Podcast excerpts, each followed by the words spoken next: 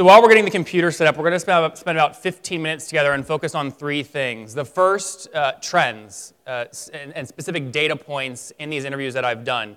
After I sold my SaaS company in 2016, I was frustrated that there weren't benchmarks. So I started a podcast specifically so I could interview B2B SaaS CEOs. To date, I got a little addicted. I've interviewed 3,000 B2B SaaS CEOs. More importantly, I asked them all the same questions about CAC, ARPU, LTV, sales efficiency ratios, things like that. And then I run a program on their voice to act, basically create an Excel sheet based off data points they say. So what we'll do is first, I'll take out some of the data points. Um, I, will, I will show you the data points. How do I get the first slide up? I'll show you the data points. And then after we talk about the data points, I'll get into trends that I see. After trends, I'll go into predictions, and that'll wrap up the 15 minutes. So here we go. We'll jump right into it. First things first, let's talk about data. So capital efficiency um, across markets, specifically markets about around how much you've raised. If I asked you who generates more ARR per dollar raised, and these are your choices, think in your mind real quick which kind of CEO you think is most efficient. In other words, if they've raised less than a million for every dollar, right, of new ARR, they've raised X amount of money. So I'm going to ask you real quick, if you think the most capital efficient CEOs are that are the ones that have raised less than a million bucks, raise your hand. And specifically, again, uh, dollars of new ARR per dollar raised. Okay? If you think it's a second category, one to five, raise your hand. Okay, and if you think it's five million plus, raise your hand. Here's the data. Again, this is based off about 3,000 B2B SaaS CEOs. If you've raised less than a million bucks in capital, you're producing about $4.80 of ARR. Let's go into the second category. 1 to 5 million, you're doing about 81 cents in new ARR. And lastly, if you raise more than 5 million bucks, you're currently generating about $54 in ARR per dollar raised. So if you want to get rich, you raise as little capital as possible, right? And you and you every dollar you put in, you get $4.81 back out. That's basically how that works. A lot of these companies are using uh, com- uh, tools like venture debt, lighter capital. A lot of these guys are in the room AJ, DJ, Rob, and uh, the folks at XLive. So uh, once you realize you have a ratio like this, one in, $4.80 out, it makes sense for you to do non dilutive things like take venture debt because you know that your growth is going to outpace the interest rate you're paying on whatever that debt is. So interesting metrics there. Next segment that we dove into average revenue per employee. Interesting, interesting efficiency ratio.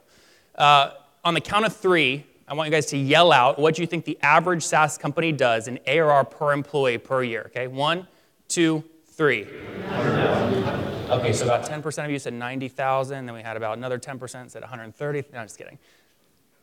Average revenue per employee, sample size over 60,000 employees across everyone I've interviewed.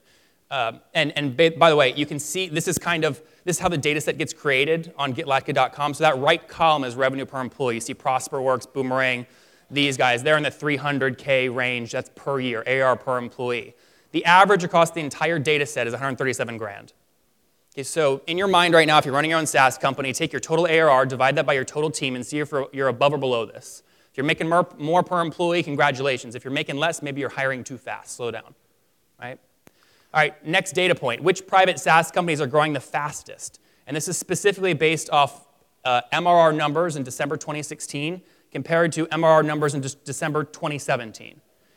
Um, talking a little bit later, I'll tell you why I get all this data and why CEOs are, are happy to give it to me. But we're going to focus on 10 million plus AR because obviously it's easy to go from a dollar in AR to $2 in AR and call it 100% growth. So the fastest growing companies are, and I'll show you this in a second, the, the, the confirmation on this data is from the podcast when they come on. And then I generate a merge tag field to all the CEOs that says confirming your MR today is blank relative to what it was uh, relative to what was on the show. So there's, my point is there's double confirmation here. What they said on the podcast, and then I take what they said and email it to them to make double sure. Right, so this is the data.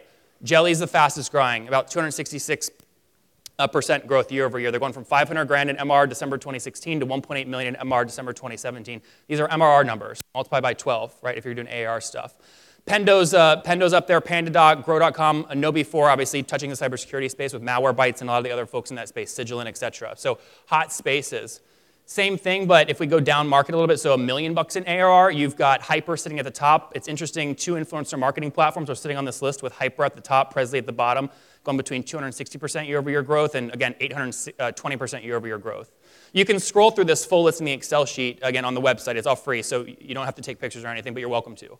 So when you start wondering why are some of these companies doing so well, why do some of these data points exist, you want to start to dive into the trends, right? And see if you can take some of these averages, then cut up the averages and see little minute things happening inside that maybe you guys can replicate. So here are some of the trends that I'm seeing across all these interviews.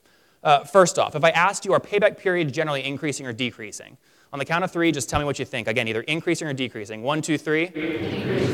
Okay. Generally speaking, the hypergrowth companies are actually decreasing payback periods. Slower growth companies are increasing payback periods. Maybe opposite what you might have thought. So they're generally decreasing. Pendo's a great example here. You can see here, this is his profile. He came on the show. He gives me all the data. The data then automatically populates into his company card, which shows up on the site. He's got, again, about 4.8 million bucks in AR when he came on the show. He's paying about 24 grand to acquire these customers. And you can see, again, from an ARPU perspective, they're paying about 2K per month. That's ARPS, right? We heard that earlier.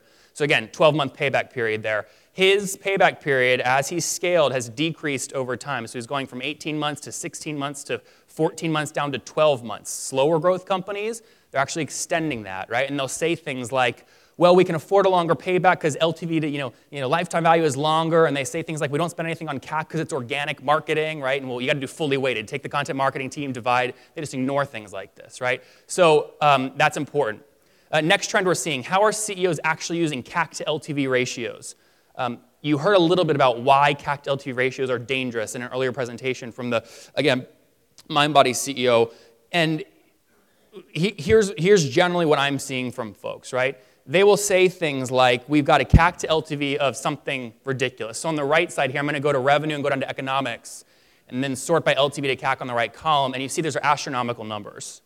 Right? And these are reputable companies. You can see their AR and their customer count in the first column. So they're saying 22, 17, 13. The reason is because a lot of these people, they all sort, they all sort CAC differently. They'll say, we're not doing any direct spend, but then they have a 20 person content marketing team, and they're not taking the salaries and dividing. They're not doing fully weighted, right? Or they've got, you know, you know, 4% logo churn, so they then do 1 divided by 0.04 and assume these customers stay with them for 60 months, right, an LTV thing, but they don't understand the risks of why that LTV might cut off from a new market competitor in a year. Right? So, generally speaking, the CEOs that are driving the most growth and getting the most attention from investors, getting the highest valuations, are focusing on payback period first and foremost before a healthy LTV to CAC ratio. There are literally thousands, maybe not thousands, but 1,200, 1,600 companies I've interviewed where their LTV to CAC is incredible 10, 11, 12, but their payback period, horrendous, massive cash gap problems. So they're focusing on payback periods, again, o- over LTV to CAC ratios. Last, last trend here what are fast growing SaaS companies doing that slower growth ones are not? And this is difficult because remember, my input here is not web scraping data points. It's a it's a 15 minute Skype interview with the CEO. So it's very quantitative, you know, charm the hell out of them. Get, you know, then tell me your cap table, right? Charm the hell, what's your salary? Charm the hell, like what was your valuation, right? So it's hard to get this stuff, but here's what I've seen. And we're going to use T-Sheets as an example. This is Matt Rissell. He came on, you can see some of his data down there in the bottom, but when he came on, he was doing about 30, 35 million bucks in AR. He came on in September, okay, of 2017. Right? And here's a little bit about what he said. And I'm going to artic- I'm going to preface this, this video by saying his number one growth channel was monopolizing the Intuit app exchange. He figured out how to rank number one in there, over 2,000 five star reviews, and over 60% of his new customers came from that ranking in the App Store. And I said, well, you know what? I wonder if he's considering a sale, right? So, based off monopolizing that one channel, here's what he said. Yes, Brad Smith with Intuit. Yeah, good. Number, uh, by the way, if he comes and writes you a $250 million check, do you sell the company? Oh, yeah. that wasn't a very strong no. Is he lying? I'm going to answer that question. That, I studied, you know, Brad Smith is a, um, he's a, he's a very good CEO. September 11th, 2017. Okay, this is two months later. So, I mean, he's in the middle, literally. He's about a week away from signing the purchase agreement. Okay, so, I mean, this is why I love getting these CEOs on. They squirm, you saw these squirm like hell. That's how you know they're right now selling, right? I mean, squirm like hell. Didn't even, I mean, he, he, was like, how did this guy just come up with this? The reason is these CEOs that are growing the fastest and getting the you know, these kinds of exits, they're monopolizing a single distribution channel. They're not trying to do everything. So you should consider a channel you can monopolize. By the way, what's the what's the perfectly competitive acquisition channel everyone uses Google AdWords. It's perfectly competitive. That's why Google makes so much money. It's the last place you want to go if you're trying to decrease CAC. You want to go find a channel, monopolize the hell out of it, and by the way, if you end up like Matt, it ends up potentially being your exit, right? That, that company that owns the channel that you monopolized ends up buying you, right? That's why Intuit, again, acquired these guys. So monopolize the distribution channel. Let's get into some predictions now, and these are my favorite. These are my favorite predictions. First off, DataStax will IPO. You know, I had, I had Billy on, you know, he's an ex football coach from Pittsburgh. He was brought in to, again, run this company. And um, again, I'll show you here a little bit about this interview. I'll play the video. 200 million ARR, or are you like well? Well north of 200. Yeah, no, between 100 and 200 That's million fair? ARR. Yeah. Okay. So how many of you guys, just out of curiosity, you listen to the podcast? Anyone? Yeah, so like, you got, you, can you guys tell when I'm like teeing up the CEO to like get the revenue number, and you're always like, is he to get it or not? It's like every show. It's a game for me. I'm like, okay, they won't tell me the they won't tell me the revenue, so I'll ask customer count in the first five minutes and ARPU in the last five minutes, and then I'll multiply and trap them at the end, right? And they won't realize the multiplication. So, anyways, they give me this this data. Billy went on to tell me about all these reasons why he was brought in, who they're bringing on CFO wise. I bet money on the next 12 months you'll see DataStax IPO. They're doing between 100 and 200 right now. Second prediction, I think Hootsuite and Sprinklr will merge. When I had Ragy on the show and had Ryan Holmes on the show, you know Ryan's having a lot of trouble driving expansion ARPU across an SMB customer base right? He's sending people that want more sophisticated features to Ragy and Sprinklr. Ragy's having the opposite problem, which is he doesn't want to go down market, higher customer costs, higher churn. He sends them to Hootsuite. I think they both need each other. I think you're going to see them merge. We'll see if that happens. Last prediction, Infusionsoft will sell to Vista. Clate hates when I say this, but he's canceled Icon. I mean, this is their, any of you guys ever been to Icon?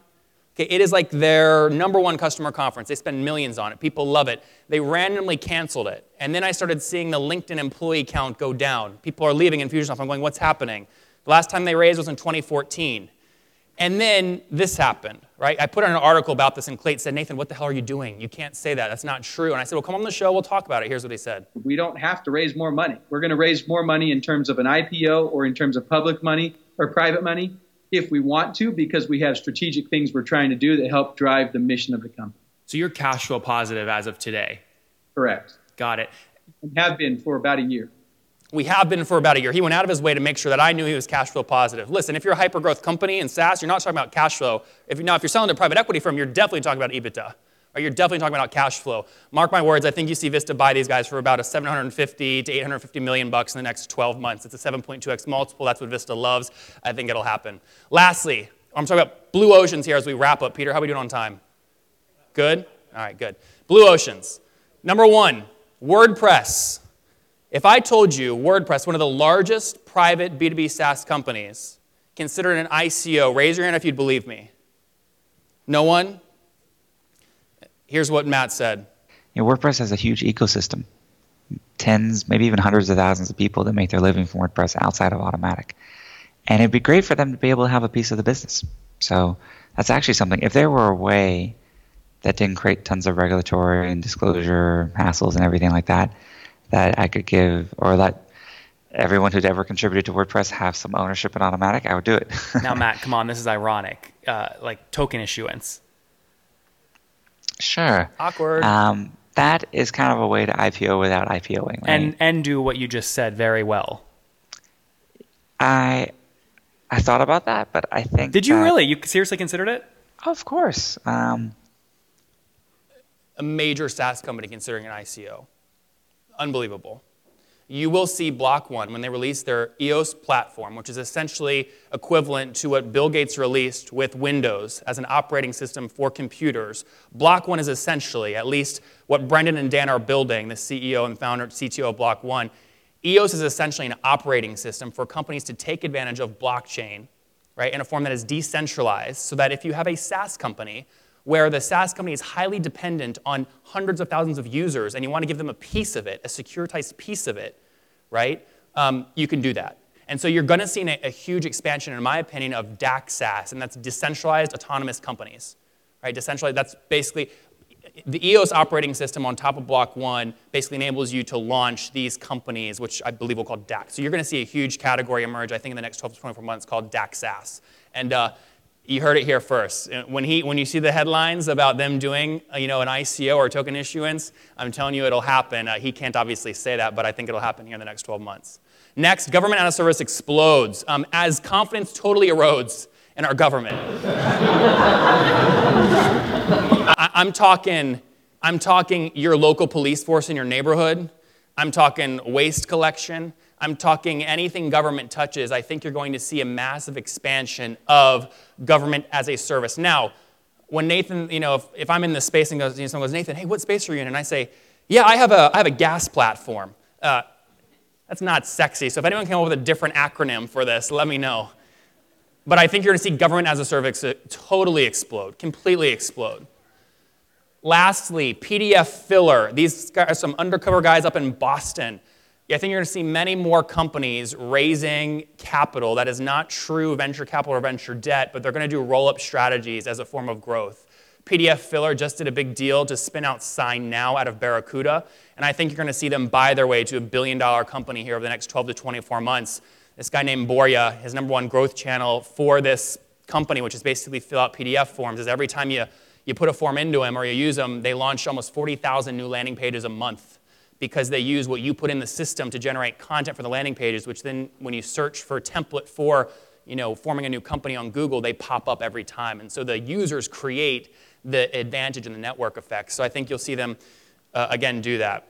Uh, lastly, guys, that's what I got. We talked about data, we talked about trends, we talked about predictions. If you want to explore all this data yourself and cut it 10,000 different ways, you can go here, getlatka.com. You can go there now. You can check it out, scroll through it, cut it how you want. New companies added daily. And Peter, if we have time, I'm happy to take questions. Yep, we got time for a couple of questions. Great. What do you guys think, by the way? Do you like the data stuff? Yeah, it was good? Good, good, good. Good. All right, now hit me with uncomfortable questions, the most uncomfortable questions. All right, yeah, go ahead. I'm intrigued on the gas that you talked You're, you're intrigued with my gas, is that what you said? Well, we can talk later, Carol. How do you see, I agree that that's where things are going to go. Mm-hmm. The government's going to be providing that kind of service in, in a variety of ways. No, I think what he's saying is going to be privatized. Privatized. Take the money in advance, and then and then a private sector will run. Yeah. Right, exactly. That that will be, will take the pressure off the government. So yes. 100%. software CEOs will start attacking more and more of this space. It's a shame to me that we've got Silicon Valley, some of the smartest, some of the smartest cybersecurity people in the world in the US, but we still get hacked by everybody. I mean, what's wrong? That doesn't make any sense to me. So, I mean, you're going to see this stuff, I think, be privatized. And by the way, I, I mean, I can't say this because someone will find one example that's not true, but I mean, listen, Trump's a business guy. He calls up Bezos and he goes, listen, I'm going to do this beautiful thing with corporate taxes, take it down to 21%, but here's what you're going to do. You're going to overpay the government to privatize the postal service, and you're going to do that in 2019, right before the elections. That's why I'll bring the tax rate down. I mean, listen, maybe he's not cutting these deals, but I guarantee you he is looking at ways to privatize as much of this as possible. And my hope is a lot of it falls in the hands of software entrepreneurs. Good. I'm going to cut you off here. Any other questions? Hey. Yeah. Brock Pierce was one of the founders of EOS. Yep. That's the one you're talking about, right? Yeah, so Brock founded EOS, but you've got Dan as really the CTO who created Block One, and you've got Brendan who's kind of the CEO, and then Brock is kind of in with them. But that's exactly what I'm talking about. EOS is the person who had a new platform to pass Ethereum. Yeah, so the, the, the question is, um, Brock Pierce founded EOS, which is a part of Block One. And the question is, why not Ethereum? Uh, Ether and Bitcoin, these are, these are, this is the speculative side of the market. I'm not talking about the speculation. I'm talking about the hard tech. The idea that you can have anonymized information going, going in and out of something on a ledger, right? And this is what crypto is. I mean, this is, what, this is why I think DAX will be huge, but uh, that's the reason it will take off. By the way, I believe what will significantly erode Facebook's market share and potentially is all these other big guys if they don't get ahead of it is you will see a social network uh, launched on top of Block One where I sign up, all of you sign up. We import our data. Let's just use our phone data, for example. So you maybe have Mint on your phone, it's financial data. Maybe you have um, your map, so you have where you drive data, all that. And they'll go online. You own it all because it all has, again, it all has, it's all on the ledger, right? It all got 19 pieces. You actually own your digital content. You can then go to a page that says Marketplace and Honda will say, I'm willing to pay you, what's your name? Say, Honda will say, David, I'm willing to pay you 10 cents per month for all your driving data. And you will say yes or no. And so this is interesting because if these big CPG companies want all your data and they're willing to pay for it, you could get to a point where every human being on earth is making 100, you know, 1,000 bucks a month, 2,000 bucks a month just by selling what they do. That's interesting when you start thinking about universal income. And that, that's a capitalist way to do universal income. So we'll see if that happens or not. Nathan, I'm going to ask you to stop, but Nathan, you'll be around to ask Yes. answer more questions. Yep. Uh, let's give Nathan a hand. Thank you. Thanks, Peter. Appreciate it. Yep, appreciate it.